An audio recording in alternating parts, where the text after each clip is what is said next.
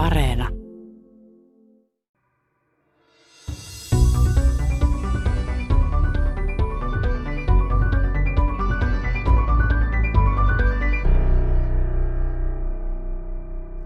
Masennustila eli depressio on monen perheen, ystäväpiirin ja työyhteisön raskas seuralainen.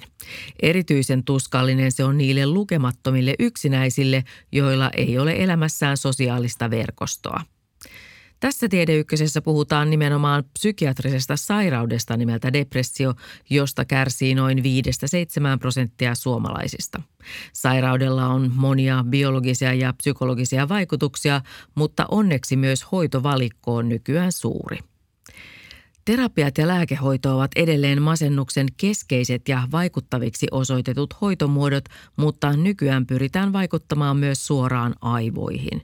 Selvitämme, mitä uutta tällä hetkellä tapahtuu neuromodulaatiohoidoissa. Neuromodulaatiolla tarkoitetaan sellaisia psykiatriassa käytössä olevia hoitoja, joissa aivoihin vaikutetaan sähkömagneettisilla kentillä. Niistä keskitymme erityisesti magneettistimulaatioon eli lyhennettynä TMS:ään. Sitä on kehitetty jo usean vuosikymmenen ajan ja sen uusia sovelluksia luodaan parhaillaan. Puhumme ohjelmassa myös sairauden syistä ja altistavista tekijöistä sekä aivoissa havaittavista muutoksista. Minä olen Riikka Suikkari ja tämän Tiedeykkösen haastateltavina ovat Helsingin yliopiston psykiatrian professori Erkki Isometsä, Turun yliopiston neurotieteiden ja psykiatrian professori Hasse Karlsson sekä psykiatrian dosentti Tuukka Raij. Raij työskentelee sekä HUSissa että Aalto-yliopiston neurotieteen ja lääketieteellisen tekniikan laitoksella. Hän kertoo, että voimakkaasti kehittyvä ala, magneettistimulaatio, saattaa tulevaisuudessa hyödyttää yhä useampia masennustilasta kärsiviä potilaita. Tuukka Raij. Tarkennetun hoidon kohdistamisen myötä alustavat tulokset näyttävät aika lupaavalta ja tavoitteena on, että päästäisiin magneettistimulaation osalta myös tilanteeseen, jossa hoito auttaisi suurinta osaa potilaista paljon. Ja miten tämä voisi olla mahdollista? Mitä pitäisi tapahtua? Mä näkisin, että aika keskeistä magneettistimulaation kehittymisessä on se, että me saadaan yksilötasolla kohdistettua hoidon vaikutus oikein. Nämä mielialan ja tunteiden säätelyyn liittyvät otsalohkon hermoradat on aika yksilöllisesti paikantuneita, että jos me annetaan karkeiden kallonmittojen perusteella, niin kuin nykyisin tehdään, hoitoa, niin se ei välttämättä tavoita niitä hermoratoja kovin tehokkaasti, joita pyritään stimuloimaan. Ja nyt jos me päästään riittävään kuvantamistarkkuuteen yksilötasolla ja pystytään vaikuttamaan hoidettavan häiriön kannalta relevantteihin hermoratoihin ja toistuvalla stimulaatiolla vahvistamaan esimerkiksi sitä kautta mielialan säätelyä, niin tämä saattaisi parantaa huomattavasti hoidon tehoa. Meillä on tästä alustavia, kiinnostavia tuloksia ja nyt tavoitteena on kerätä isompi potilasaineisto, jossa pystyttäisiin poissulkemaan erilaisia mahdollisia virhelähteitä, esimerkiksi lumen vaikutusta. Psykiatrian dosentti Tuukka Raijn erikoisala on juuri kuvantamisen hyödyntäminen psykiatrisissa hoidoissa. Hänen tutkimustyöstään kuulemme ohjelmassa myöhemmin, mutta aivan aluksi selvitämme, mistä on kyse psykiatrisessa sairaudessa nimeltä depressio. Helsingin yliopiston psykiatrian professori Erkki Isometsä. Tämä on siinä mielessä hirmuisen tärkeä kysymys, että usein arkikielessä sellainen jokapäiväinen masennuksen tunne ja sitten kliininen depressio sekaantuu. Eli kaikkihan me tunnetaan semmoista jossakin elämäntilanteissa erilaisten menetysten ja pettymysten hetkenä, silloin hetkellisesti ja johonkin tilanteisiin liittyen masennuksen tunteita. Ja jossakin elämänkriiseissä ne voi kestää kauemminkin, mutta kun puhutaan depressiosta sanan lääketieteellisessä merkityksessä, niin silloin tarkoitetaan ihan niin kuin määriteltyä oireyhtymää, jolla löytyy oirekriteerit sairausluokituksista ja joilla on määriteltyjä oireiden kestoja ja niiden oireiden luonne on myöskin kuvattu siellä. Että ydinoireitahan on masentunut mieliala, joka siis depressiosta kärsivällä ihmisillä on tyypillisesti jotain sellaista, joka vallitsee päivästä toiseen, usein viikosta toiseen, kuukaudesta toiseen. ja siihen liittyvät erilaiset oireet, mielihyvän menetys, eli se, että ei koe mielihyvää niistä asioista, joita tavallisesti kokisi, ja mikään ei oikein kiinnosta, ja tämä ei liity vain johonkin yksittäiseen asiaan, vaan niin kuin laajemmin, että ei kiinnosta mikään, ei oikein niin kuin mikään huvita, ja tämä jatkuu päivästä toiseen ja viikosta toiseen. Ja sitten tällaiset väsymysoireet, sellaiset, että ihminen on niin kuin väsähtänyt, jos jotakin tekee ja oikeastaan jo vaikka ei mitään tekisikään. Ja samalla tavalla tällaiset oireet jatkuu ajallisesti pitkäaikaisesti. Ja näiden ohella sitten masentuneilla ihmisillä on usein erilaisia sellaisia tiedonkäsittelyvaikeuksia, että heidän on vaikea tehdä päätöksiä ja keskittyä asioihin. Ja kuvansa itsestään voi olla niin kuin hyvin negatiivinen ja he voi nähdä toivottamana oman tulevaisuutensa. Masennukseen usein liittyy myöskin tällaisia unioireita. Useimmilla masennuksesta kärsivillä ihmisillä on vaikeutta saada illalla unen päästä kiinni, uni on katkonaista tai aamuyöstä tapahtuu heräilyä. Tai sitten joissakin tapauksissa on tämmöistä liikanukkumista, hypersomniaa, että voi nukkua 12 tuntia tai 14 tuntia päivässä, jopa enemmän. Ja ruokahaluoireisiin niin liittyy se, että paino voi laskea tai jossakin tapauksessa myös nousta. Niin kuin lisääntyneen ruokahalun takia, mutta tavallisinta on ruokahalun lasku. Ja sitten hyvin tavallinen oire vaikeimmissa depressioissa on myös semmoinen psykomotorinen hidastuneisuus ja jossakin harvinaisissa tapauksissa semmoinen kiihtyneisyys, agitaatio. Turun yliopiston neurotieteiden ja psykiatrian professori Hasse Karlsson jatkaa. Hyvin usein tavalliseen ohimenevään alakuloon ei liity voimakkaita toivottomuuden tunteita tai itsetuhoisia ajatuksia ja niin poispäin. Eikä ne myöskään vaikuta toimintakykyyn, eli kyllä se, niin kuin se oireiden voimakkuus ja toimintakyky on ne kaksi sellaista keskeistä niin kuin kriteeriä sille, että milloin puhutaan niin kuin sairausasteisesta oireilusta. Mutta kyllä se, niin kuin se kaikkein tärkein syy käytännössä on se, että elämässä sitten nuoruudessa tai aikuisuudessa, kun se masennus oikeasti puhkeaa, tapahtuu jotain merkittävää niin kuin, muutosta elämässä, joka voi olla siis nimenomaan joku läheisen ihmisen menetys tai pitkäaikainen stressitilanne, työttömyys, avioero. Nämä on niitä tyypillisiä tilanteita. Eli tällä tavalla ajateltuna niin kuin mä määrittelisin masennuksen nimenomaan stressisairaudeksi. Lähes aina tarvitaan joku semmoinen selkeä laukaiseva stressitekijä, joka sen sitten niin kuin saa puhkeamaan sen sairauden.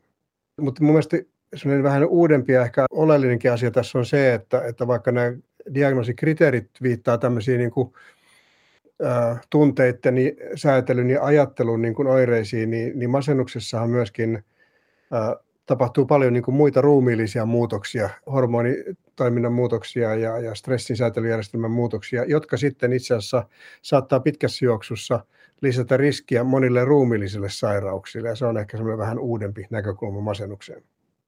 Millaisia nämä ovat sitten nämä hormonaaliset muutokset?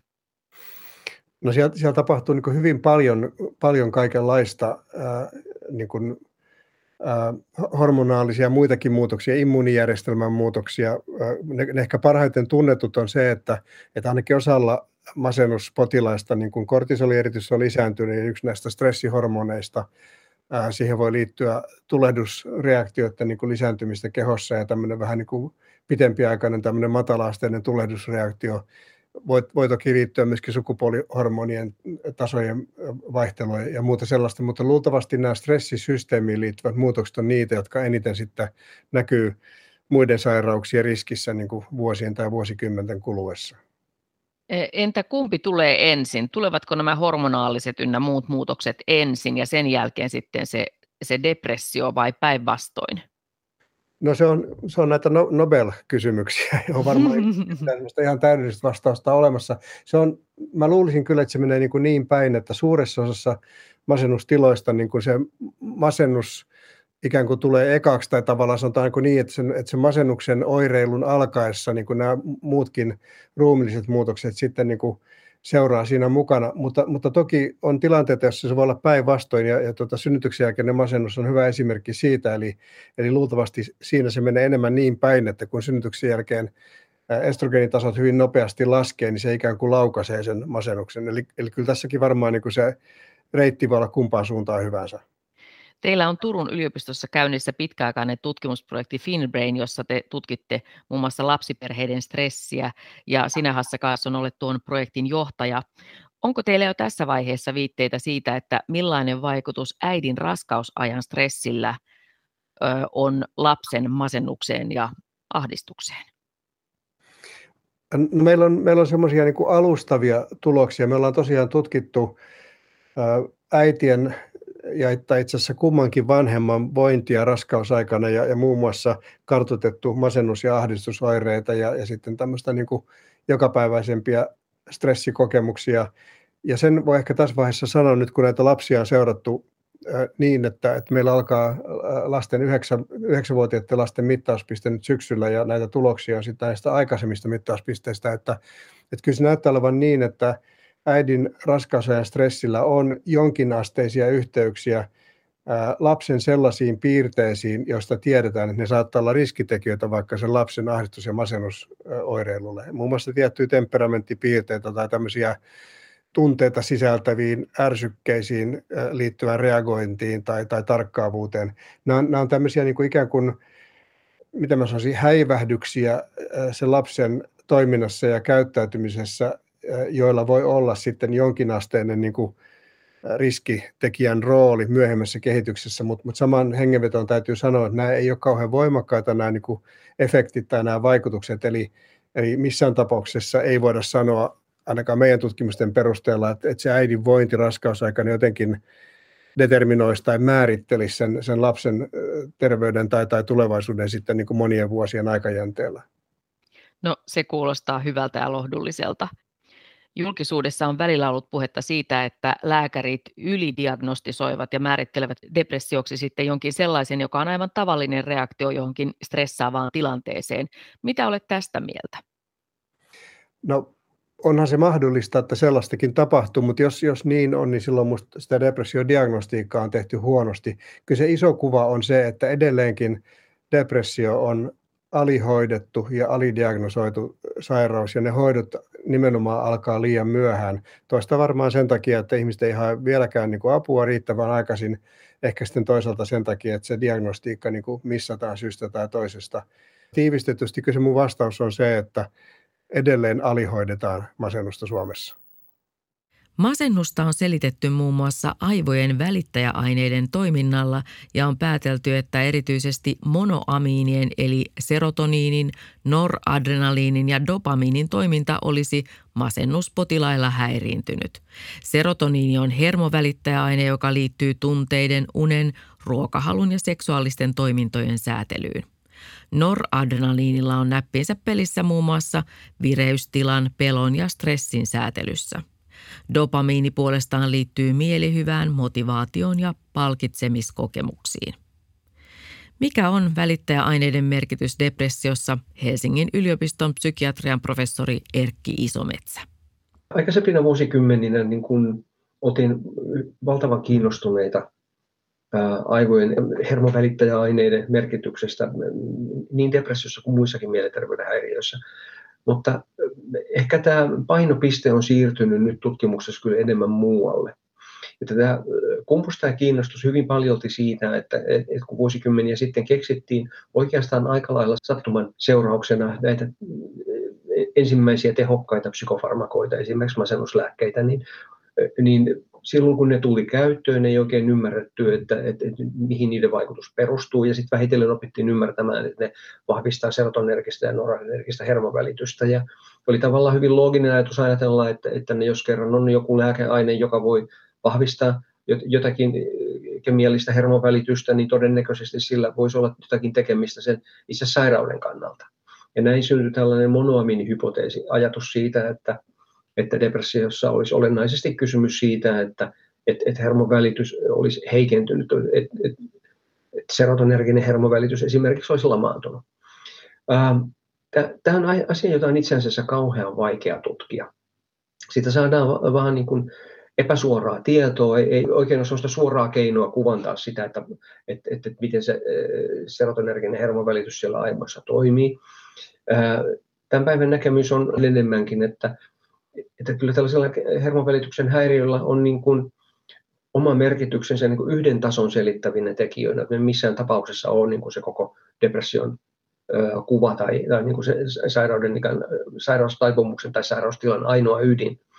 Et ehkä tätä tällä hetkellä katsotaan enemmän siitä perspektiivistä, että mitä ne aivoalueet, joissa tämä vaikkapa serotoniini on keskeinen hermovälittäjäaine, mitä ne aivoissa tekee, ja ne hermoradat, jotka on serotoninergisiä, niillä on taas tärkeitä säätelytehtäviä sitten siellä aivokuorella, ja ne vaikuttaa niin kuin emotioiden säätelyyn ja itse asiassa hirveän monen asian, kuten vaikkapa unen säätelyyn ja moneen sellaiseen asiaan, jotka on kyllä ihan niin kuin tyypillisesti juuri depression oireita. Mutta se kuva siitä, että mikä on hermovälittäjäaineiden merkitys, niin se on siirtynyt enemmänkin siihen suuntaan, että mitä nämä järjestelmät tekee ja mikä niiden vaikutus on. Ja samalla tavalla me esimerkiksi tänä päivänä enemmänkin katsotaan näitä masennuslääkkeiden vaikutuksia sellaista tiedonkäsittelyn näkökulmasta. Et nythän viime vuosina on syntynyt sellainen tutkimuslinja, jota aktiivisesti tutkitaan, eli selvitetään sitä, että millä tavoin masennuslääkkeet vaikuttaa niin kuin depressiossa vinoutuneeseen tiedonkäsittelyyn. Depressiosta kärsivän ihmisen tiedonkäsittely on yleensä muuttunut vallitsevan negatiivisen mielialan mukaiseksi, eli ihminen huomioi, tulkitsee ja muistaa asioita kuin mustien lasien lävitse katsoen.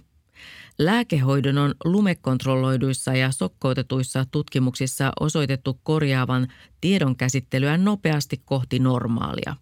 Tällaiset tiedonkäsittelyn muutokset ovat ei-tietoisia, eli ihminen ei niitä itse huomaa. Vastaavasti esimerkiksi kognitiivisessa psykoterapiassa voidaan tällaista negatiivista vinoumaa korjata psykoterapeuttisen työskentelyn avulla. Hoitomuotojen yhdistäminen on usein tehokkainta. Entä sitten masennustiloihin liittyvät hormonaaliset muutokset, niin mikä on niiden merkitys? Nämä hormonaaliset muutokset on sellainen alue, joka on ollut aika vaikea. Niissä on ollut hyvin vaikea niin kuin hahmottaa sitä, mikä on syytä ja seurausta. Tiedetään, että siis tämmöisen hypotalamus-aivolisäke lisämunuaisakselilla, tämmöisen HPA-akselin toiminta on usein ainakin vaikeimmissa depressioissa häiriintynyt. Se toimii ikään kuin ylikierroksilla. Stressihormoneja eritetään niin kuin liian paljon, kortisolipitoisuudet on korkeat. Ja se vuorokausirytmi on niin kuin häiriintynyt. Joissakin tapauksissa kuitenkin on niin kuin tietyn tyyppisissä, niin sanotussa epätyypillisissä oirekuvissa, niin se saattaa olla myös joissakin tapauksissa alentunut. Ja nyt hyvin paljon on yritetty selvittää sitten sitä, että onko tämä lähinnä heijastusta esimerkiksi näissä elämäntapahtumista tai ihan sitten siihen depressiotilaan itsensä liittyvästä ikään kuin stressistä.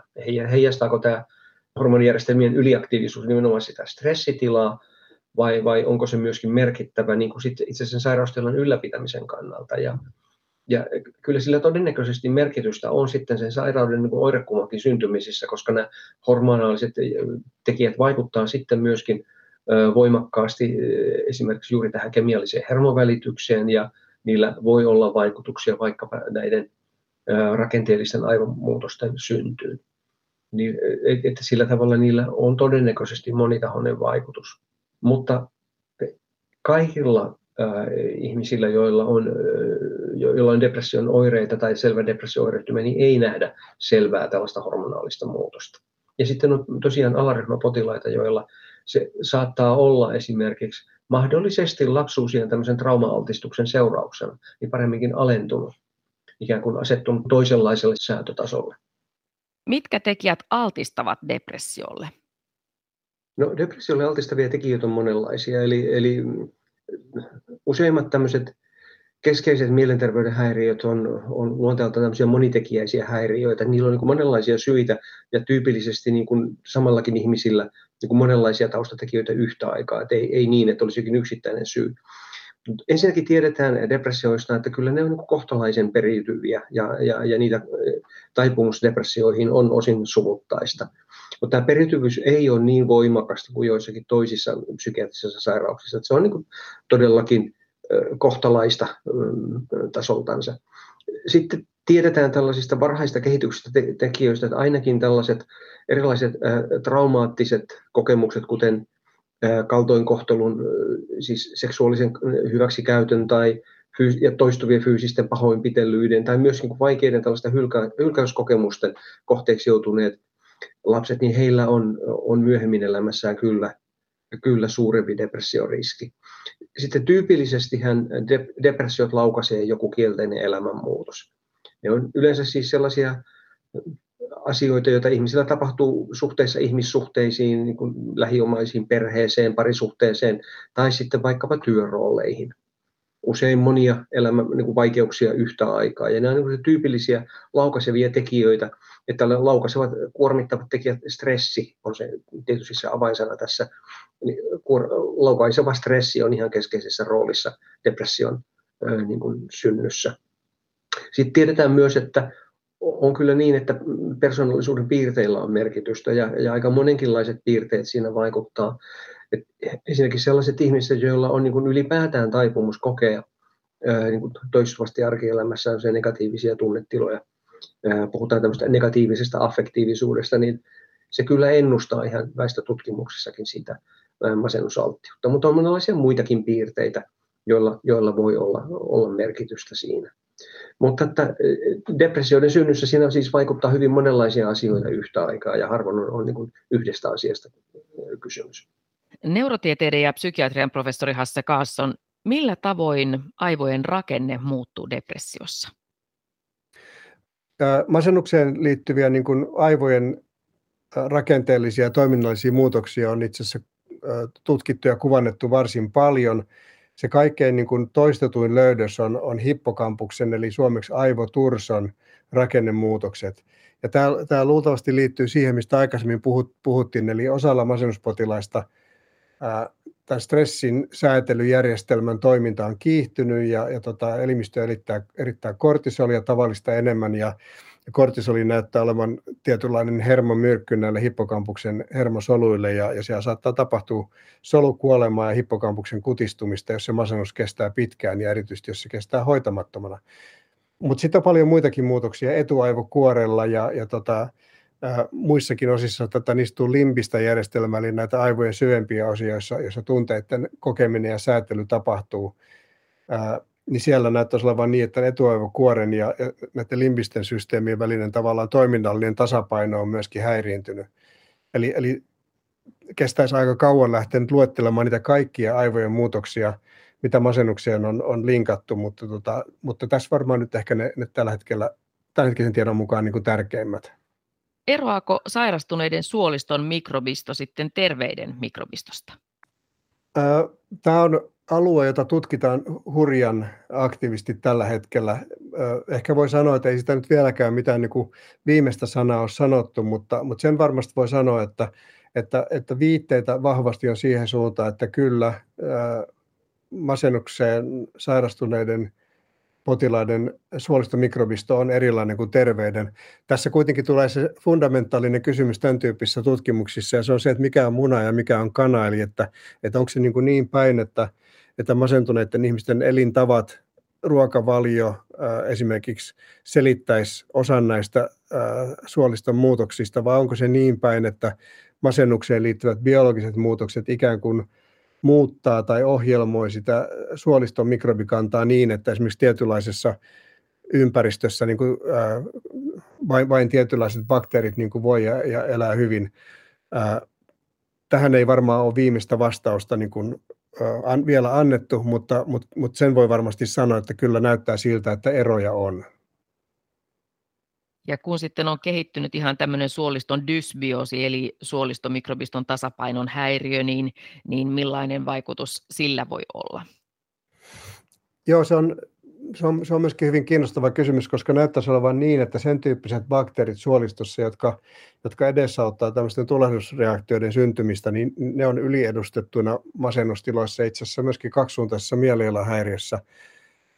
Ja silloin tietysti voisi ajatella niin, että jos tämmöistä dysbioosia pystyttäisiin korjaamaan jollakin tavalla, niin voisiko se sitten vaikuttaa mielialaan. Ja muutamia töitä on tehty, missä muun muassa on tämmöisiä probioottivalmisteita masennuksen hoidossa käytetty. Ja kyllä sieltä niin kuin jonkinasteisia tehoja tulee. Ne efektit ei ole hirmuisen suuria, mutta näyttäisi olevan niin, että kun sitä bakteeri populaatiota tavallaan saadaan normaalistettua ja erityisesti tämmöisiä niin kuin huonoja vaikutuksia aikaansaavia bakteereita, niiden määrää vähennettyä, niin se heijastuu kyllä myöskin niin kuin mielialaan, mutta ei kyllä, ei voi sanoa vielä, että me tiedettäisiin tästä asiasta niin paljon, että me voitaisiin niin kuin suositella probioottien käyttöä niin kuin masennuksen ainoana hoitomuotona. Depressiolla on vaikutuksensa myös veren virtaukseen aivoissa. Psykiatri Erkki Isometsä. Depressiossa nähdään siis tyypillisesti alentunutta verenvirtausta joillakin aivojen kuorikerroksen alueilla, mikä yleensä ajatellaan merkitsevän sitä että tiedon käsittely on heikentynyt, että ikään kuin ne aivojen alueet ei toimi tavanomaisella tavalla. Ja sitten vastaavasti voidaan nähdä niin kuin semmoinen epätasapaino tunneelämää sääntelevien aivoalueiden ja sitten sen kuorikerroksen kontrolloivien aivoalueiden välillä. Ehkä juuri tämä tällainen epätasapaino näiden aivoalueiden välillä on semmoinen tyypillinen löydös. Oikeastaan hyvinkin monessa mielenterveyden häiriössä samantapaisia löydöksiä liittyy myös ahdistuneisuushäiriöihin. Onko sen siihen suuntaan, että enemmän tämä tämmöinen tunne-elämähäiriö on jotenkin päällä, kun on depressio vai mistä on kyse? Joo, eli löydökset on nimenomaan niin kuin sen tyyppisiä, että ikään kuin se aivojen kuorikerroksen ikään kuin kontrolli suhteessa siihen tunne-elämää säätelevään aivojen osaan, niin se on ikään kuin tavanomaista heikompi. Täytyy sanoa, että kun me puhutaan näistä aivoalueiden verenvirtauksista tai myös ihan samalla tavalla hapenkulutuksesta, niin me puhutaan ehkä vähän semmoisista asioista, että me joudutaan ihan väkisinkin yksinkertaistamaan asioita hirmuisen paljon. Et niin kuin sen toiminnan kannalta on hyvin niin kuin tärkeää se, että miten erilaiset hermoverkot toimii, millaista se tiedon käsittely siellä hermoverkoissa on, ja näistä saadaan sitten niin kuin semmoista ehkä enemmänkin alustavaa kuvaa näistä kuvantamistutkimusta siitä, mutta tämä on valtavasti menetelmällisesti kehittyvää aluetta kyllä. Tässä vaiheessa otammekin selvää aivojen kuvantamisesta ja erityisesti magneettistimulaatiohoidon tämänhetkisestä kehityksestä. Magneettistimulaatiossa kallon läpi annetaan nopeasti muuttuvia magneettipulsseja. Psykiatrian dosentti Tuukka Raij on erikoistunut psykiatristen hoitojen kehittämisessä kuvantamiseen. Kumpi on ensin? Nähdäänkö aivojen kuvantamisessa muutoksia jo ennen kuin ilmenee näitä psyykkisiä häiriöitä vai sitten vasta sen jälkeen, kun se psyykkinen häiriö on jo syntynyt? Sekä että. Aivot on plastinen elin, sanotaan, että samoja aivoja ei käytetä kahdesti, eli aivot muokkautuu, jatkuvasti opitaan uutta ja unohdetaan vanhaa. Osittain tiedetään, että esimerkiksi mielenterveyshäiriön oireisiin liittyvä stressi saattaa vaikuttaa siihen, että hippokampuksen koko pienenee. Mutta toisaalta me tiedetään, että jo ennen sairastumista ihmisillä, joilla on geneettistä alttiutta sairastua, on muutoksia. Ja jossain määrin nämä muutokset ennustaa sairastumista, joten todennäköisesti niillä on yhteyttä myös syytekijöihin. Millaista sitten on aivojen kuvantaminen? Mitä siinä tapahtuu?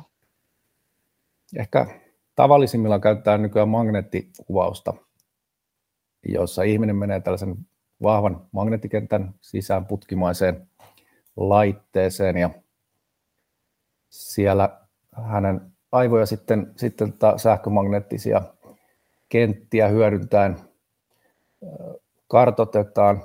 Tutkimukset kestää joistain minuuteista 10 minuutteihin.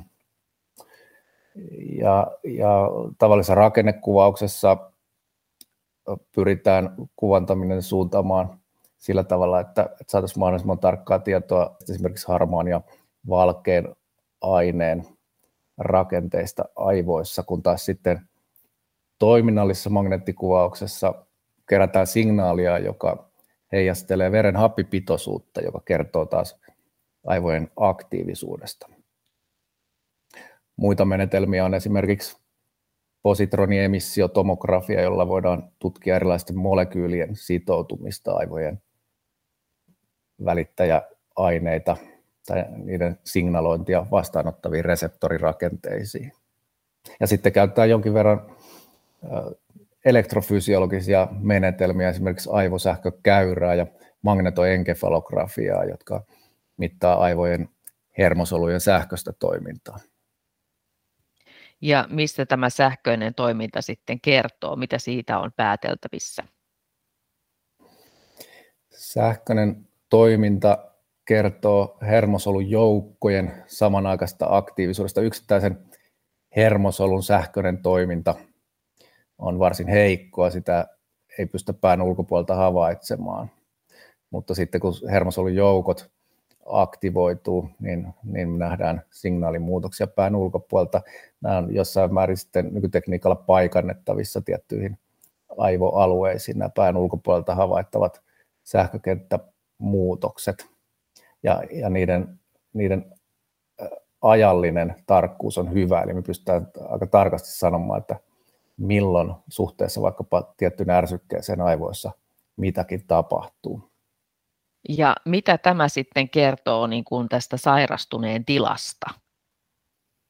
Se riippuu tietysti hyvin paljon koeasetelmasta ja kysymyksen asettelusta, mutta sanotaan, että jos meillä on joku tunnesäätelytehtävä ja me verrataan joukkoa masennuspotilaita ja joukkoa terveitä verrokeita, niin me voidaan paikantaa jopa joissain tilanteissa kohtuullisella tarkkuudella yksilötasolla, että missä ja millä hetkellä siellä esiintyy poikkeavuuksia tunteiden käsittelyssä. Psykiatrian dosentti Tuukka Raij, työskentelet sekä HUSissa että sitten tutkijana Aalto-yliopiston neurotieteen ja lääketieteellisen tekniikan laitoksella. Millaisia uusia hoitomuotoja te kehittelette? Laitoksella on kehitetty uusia magneettistimulaatiolaitteita, joilla voitaisiin stimuloida useampia aivoalueita samanaikaisesti tai lyhyellä viiveellä. Ja oma tutkimukseni on keskittynyt aika paljon siihen, että miten kuvantamisella voitaisiin paremmin kartoittaa yksilötasolla niitä kohteita, joihin meidän tulisi vaikuttaa mielialahäiriöiden ja erityisesti masennuksen hoidossa. Mitä tarkoitetaan neuromodulaatiolla? Neuromodulaatiolla tarkoitetaan psykiatriassa tavallisesti hoitoja, joissa aivoihin vaikutetaan sähkömagneettisilla kentillä. Tavallisesti neuromodulaation vaikutukset on palautuvia, mutta saattaa kestää useita kuukausia. Tavallisimpia neuromodulaatiohoitoja on perinteinen sähköhoito ja mainittu magneettistimulaatiohoito. Millaisia tuloksia olette saaneet? Jos puhutaan ihan kliinisestä työstä potilaiden hoidosta, niin perinteinen sähköhoito on vaikeimpiin psykiatrisiin tilanteisiin varsin tehokas hoito. Suurin osa potilaista hyötyy hoidosta paljon, mutta tällä hoidolla on myös jonkin verran sivuvaikutuksia, jotka rajoittaa sen käyttöä etenkin lievemmissä tilanteissa. Magneettistimulaatiossa haittavaikutuksia on huomattavasti vähemmän ja sen teho on heikompi kuin perinteisen sähköhoidon. Voidaan kuitenkin sanoa, että suurin osa potilaista hyötyy ainakin vähän. Tämän tarkennetun hoidon kohdistamisen myötä alustavat tulokset näyttävät aika lupaavalta ja tavoitteena on, että päästäisiin magneettistimulaation osalta myös tilanteeseen, jossa hoito auttaisi suurinta osaa potilaista paljon. Mitä pitäisi tapahtua? Mä näkisin, että aika keskeistä magneettistimulaation kehittymisessä on se, että me saadaan yksilötasolla kohdistettua hoidon vaikutus oikein. Nyt jos me päästään riittävään kuvantamistarkkuuteen yksilötasolla ja pystytään vaikuttamaan hoidettavan häiriön kannalta relevantteihin hermoratoihin, toistuvalla stimulaatiolla vahvistamaan esimerkiksi sitä kautta mielialan säätelyä, niin tämä saattaisi parantaa huomattavasti hoidon tehoa. No eroako sitten tuo TMS eli transkraniaalinen magneettistimulaatio tästä magneettistimulaatiosta? Käytännössä näitä termejä käytetään ristikkäin. Transkraniaalinen magneettistimulaatio on se oikea termi, joka joskus lyhennetään magneettistimulaatioksi. Ja masennuksen hoidossa, kun pyritään aiheuttamaan pitkäkestoisia muutoksia siellä mielialan tunteiden säätelyjärjestelmissä, niin käytetään menetelmää, jonka tarkka nimi on sarjamagneettistimulaatio, eli siinä annetaan tiheästi toistuvia muuttuvia magneettipulsseja, jotka aktivoi hermoratoja. Ja tiedetään, että tällainen toistuva hermoratojen aktivointi vahvistaa kohteena olevia hermosoluyhteyksiä ja ratoja. Ja millaisena depressiopotilas sitten tuntee tämän hoidon? Depressiopotilaalle tämä on huomattavan helppo hoito verrattuna esimerkiksi perinteiseen sähköhoitoon, että hoitoa varten ei tarvitse nukuttaa, sillä on hyvin vähän haittavaikutuksia. Merkittävin haitta on, että magneettikenttä aktivoi päänpinnan lihaksia vähän samaan tapaan kuin hermosoluja sekä lihakset, että hermosolut toimii sähköisesti ja tämä muuttuva magneettikenttä aiheuttaa pieniä sähkövirtoja aivoissa, mutta myös siinä päänpinnan lihaksissa ja joku kuvasi näitä tuntemuksia vähän kuin saisi luunappeja otsalle, niin kuitenkin aika hyvin niin tuntemuksiin tottuu ja hyvin harvinaista on, että hoito jouduttaisiin näiden tuntemusten vuoksi keskeyttämään. Hoidossa käydään aika tiheästi, mutta sillä toisaalta voi olla kuntouttavaa vaikutusta itsessään, jos vaikka jaksaa kävellä hoitoon tai hoidosta pois tai yhdistää jonkun mielekkään toiminnon siihen käyntiin magneettistimulaatiossa. Hoitosarjat kestää noin 20 kertaa ja ne kerrat pyritään toteuttamaan jokaisena arkipäivänä tai vähintään 3-4 kertaa viikossa. No entä sitten tuo vaakustimulaatio? Hoidetaanko sillä sitten myös depressiota? Vaakustimulaatio on, niin kuin syväaivostimulaatiokin, niin ollut kokeellisessa käytössä. Ne on kiinnostavia menetelmiä, mutta niihin liittyy pieniä kirurgisia toimenpiteitä, joihin saattaa liittyä infektioriskiä. Ja teho suhteessa haasteisiin on ollut vielä sen verran vaatimatonta, että nämä menetelmät ei ole Suomessa laajamittaisessa käytössä. Neuromodulaatiohoidoissa aivoihin vaikutetaan sähkömagneettisilla kentillä. Niistä sekä sähköhoito että magneettistimulaatio ovat Suomessa jo melko laajasti käytössä. HUSissa on mahdollista päästä lähetteellä mukaan tutkimukseen, jossa käytetään 2 erityyppistä magneettistimulaatiota. Psykiatrian dosentti Tuukka Raij jatkaa. Kyllä meillä Helsingissä tutkimusasetelmassa on mahdollista, että meille masennuksen vuoksi hoitoon lähetteellä tulevat potilaat halutessaan voidaan ottaa tähän tutkimukseen, jossa satunnaistetaan niin, että joka toinen potilas saa tällaista uuden tyyppistä kohdistettua magneettistimulaatiohoitoa ja joka toinen sitten ihan tavallista tehokkaaksi todettua magneettistimulaatiohoitoa. Meillä jonot on tällä hetkellä kohtuullisen lyhyet, vaikka se magneettistimulaatiohoidon resurssi on varsin rajallinen, niin meillä on näihin kehittämishankkeisiin liittyen nyt vähän parannusta tilanteeseen ja välttämättä hoitoon ei tarvitse kovin monia viikkoja jonottaa. Entä sitten muuten tämmöinen sähkömyssy, semmoinen myssy, jossa on jotain sähköantureita? Tasavirtastimulaatio on myös yksi kiinnostava neuromodulaatiohoito. Siinä asetetaan elektrodit, joista johdetaan pientä sähkövirtaa pään läpi. Masennuksen hoidossa asennetaan tuonne otsan alueelle ja sitä virtaa pidetään päällä noin puolisen tuntia päivässä. Hoito on siinä mielessä helppo, että sen stimulaattorin voi saada kotiin, sitä voi käyttää itse. Sillä on suhteellisen vähän haittoja, pientä ihoärsytystä se voi aiheuttaa. Ja tämä hoito soveltuu sellaisiin tilanteisiin, joissa lääkehoito katsotaan tarpeelliseksi, eli masennus on sikäli vakavaa, eikä lievity välttämättä sitten riittävän nopeasti muilla hoidoilla, mutta jostain syystä lääkityksiä ei voida käyttää. Teho on mahdollisesti hieman pienempi kuin tavallisilla masennuslääkkeillä tai vaikkapa magneettistimulaatiolla, ja tätä hoitoa ei suositella siinä tilanteessa, että useampi hoitoyritys on epäonnistunut.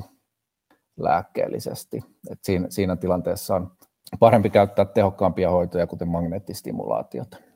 Näin psykiatrian dosentti Tuukka Raij. Terapiat ja lääkehoidot ovat edelleen keskeisiä hoitomuotoja. Helsingin yliopiston psykiatrian professori Erkki Isometsä kertoo, millaisia uusia lääkeaineita on tällä hetkellä käytössä. Depressiohan on siis mielenterveyden häiriönä hyvin yleinen ja meillä on aikamoisen laaja kirjo jo nyt erilaisia hoitomuotoja ja uusia kehitellään ihan kuumeisesti. Et meillähän on siis tällä hetkellä käytettävissä vähän yli 20 erilaista masennuslääkettä, joilla on kohtalainen teho depressioon, mutta se teho ei ole niin hyvä kuin toivottaisiin. Se vaikutus tulee hitaammin kuin toivottaisiin ja lääkkeellä on myöskin haittavaikutuksia. Eli tämmöinen lääkekehittely on hyvin tarpeellista. Nyt sitten jo itse asiassa parikymmentä vuotta sitten havaittiin, että semmoinen anestesia-aineena käytetty aine kuin ketamiini näyttäisi pieninä annoksina laskimoon annettuna niin tällaisina infuusioina niin vaikuttavan aika nopeasti depressioon suurella osalla vaikeista depressioista kärsiviä ihmisiä ja nyt sitten tämän ketamiinin tutkimus on vienyt tätä tutkimusta lääkehoidon osalta kyllä ihan merkittävästi eteenpäin siinä mielessä, että se on toiminut mallina sille, että on mahdollista kehittää depressioon nopeammin vaikuttavia lääkeaineita. Tämä ketamiini itsessään niin kuin, lääkeaineena on vähän hankala. Sitä siis annetaan yleensä infuusiona ja siihen liittyy tämmöisiä erilaisia psykotomimeettisiä haittavaikutuksia, eli siis ihminen voi kokea tämmöisiä aisti-illuusioita tai harhaelämyksiä sen infuusion aikana, ja on joillekin ehkä vähän pelottavaa, mutta sen takia, kun siinä on hoitava ihminen lähellä, niin se on yleensä hallittavissa se tilanne ihan hyvin, mutta sillä on muitakin hankalia piirteitä. Se ei koskaan tule olemaan sellainen hoitomuoto, jota voidaan kovin suurille potilasryhmille niin kuin antaa. Se on vaikea siinä mielessä. Siinä on myöskin sitten tämä väärinkäyttöpotentiaali, joka on ongelma. Sen käytön täytyy olla tarkasti kontrolloitua. Mutta se on joka tapauksessa ollut malli sille, että on todennäköisesti mahdollista löytää nopeammin ja tehokkaammin depressioon vaikuttavia uusia lääkehoidon keinoja. Ja tässä mielessä tämä ketamiinin esimerkki on tärkeä. Se myöskin vaikuttaa niin kuin eri hermovälityksen systeemeihin kuin mitä nämä perinteiset masennuslääkkeet. Siitä on nyt saatavilla sitten tällainen esketamiini, tällainen jalostettu muoto, jota voidaan antaa nenän kautta inhalaationa. Se ei sitten ole kovin laajalti sen käyttö kuitenkaan lähtenyt liikkeelle varmaan siksi, että siitä hoidosta tulee aika kallista ja se on varmaan jarruttanut sen hoidon käyttöä. Mutta tämä on se, mitä niin kuin lääkehoidon alueella niin kuin olennaisemmin tapahtuu. Paljon tutkitaan toki muitakin vaihtoehtoja. Psykoterapioiden alueella on tapahtunut hyvin paljon kehitystä viime vuosikymmeninä ja nyt tällä hetkellähän kaikkein parhaiten näytettyjä hoitomuotoja on siis kognitiivisen terapian tai kognitiivisen käyttäytymisterapian erilaiset muodot. Ja tällaiset kognitiiviset lyhytterapiat, niin niitä on tutkittu hyvin suuressa määrässä tutkimuksia ja kyllä ne on selkeästi vaikuttavia hoitoja, samoin kuin monet muut lyhytterapian muodot, psykodynaamiset tai interpersonaaliset terapiat esimerkiksi. Näin Helsingin yliopiston psykiatrian professori Erkki Isometsä. Lopuksi Isometsän kollega Turusta Hasse Karlsson antaa masennuksesta kärsiville käytännönläheisiä ohjeita. Teet tutkimustyösi ohella myös potilastyötä. Mitä hoitoja sinä suosittelet potilaillesi, joilla on vaikeaa depressio, psykiatri Hasse Karlsson? No, mä suosittelen niitä hoitoja, mistä on näyttöä. Eli tällä hetkellähän niin kuin hyvä tilanne masennuksen hoidossa on se, että niitä hoitovaihtoehtoja on paljon. Ja tässä suhteessa niin kuin itse asiassa psykiatria on paljon paremmassa tilassa kuin monet muut lääketieteen alat, jossa se hoitovalikko on paljon pienempi. Eli on olemassa paljon erilaisia ja vähän eri mekanismeillakin toimivia lääkkeitä.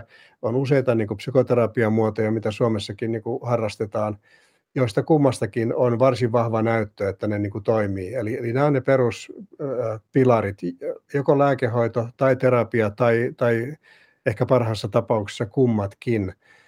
Ja sitten mä yritän potilaalle sitten suositella näitä ikään kuin tätä perushoitoa tukevia konsteja, eli mistä äsken puhuttiin, probioottien käyttö tai semmoisen ravinnon käyttö, jolla on samantyyppisiä vaikutuksia kuin probiooteilla.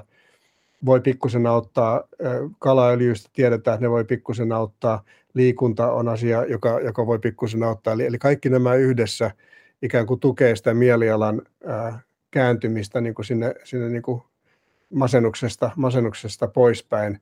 Mutta täytyy tietysti nimenomaan sanoa, että nämä viimeisimmät on nyt näitä enemmänkin niin kuin tukihoitoja. Kyllä se lääkehoito ja psykoterapia on ne keskeiset niin kuin kivijalat tässä. Ja sitten tietysti uutena tulee nämä neuromodulaatiohoidot, mutta suuressa osassa ne on nyt varattu vaikeammin masentuneille potilaalle ja on sitten vasta siellä hoitovalikossa niin kuin myöhemmissä vaiheissa niin kuin käytössä olevia vaihtoehtoja.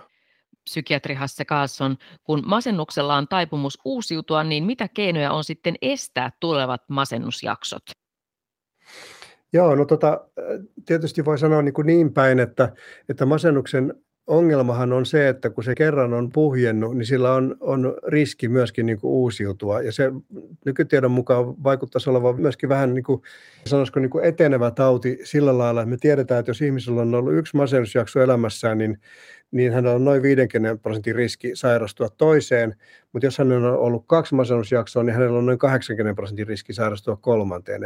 Eli mitä enemmän näitä masennusjaksoja on ollut, niin sitä suurempi on riski, että sitten tulee vielä uusi. Ja siitä syystä mä ajattelen niin, että sen ensimmäisen masennusjakson mahdollisimman tehokas hoitaminen olisi tärkeää. Ja sitten tietysti toinen keskeinen pointti on uusien masennusjaksojen niin kuin ennaltaehkäisy. Siinä niin kuin varmaan ne keskeiset asiat on niiden asioiden välttäminen, jotka sen masennusjakson laukaisi. Eli jos on elämässä selkeitä stressitekijöitä, joihin voi vaikuttaa, niin se on minusta se ihan keskeisin asia, jonka kanssa pitäisi yrittää tehdä työtä. Toki sellaisia stressitekijöitä voi olla, mihin ihminen ei itse kauhean paljon pysty vaikuttamaan, ja silloin se tilanne on hankalampi. Ja sitten tämän lisäksi elintavat on toinen juttu, eli liikunta, unesta huolehtiminen, ruokavalio, tämmöiset niin kuin normaalit muussakin terveydenhoidossa niin kuin keskeiset elintavat on semmoinen tärkeä komponentti. Ja sitten mä mainitsen vielä yhden, eli ihmissuhteet, joka tässä ehkä ei tullut riittävästi korostettua. Me tiedetään, että sosiaalinen tuki on hyvin tärkeä asia uusia masennusjaksoja niin kuin ennaltaehkäisyssä. Eli se, että yrittää ihmissuhteistaan pitää huolta, on tekemissä sellaisten ihmisten kanssa, jotka antaa mieluumminkin tukea eikä tuota stressiä ihmisen elämässä, niin se on hyvin niin kuin keskeinen juttu myöskin.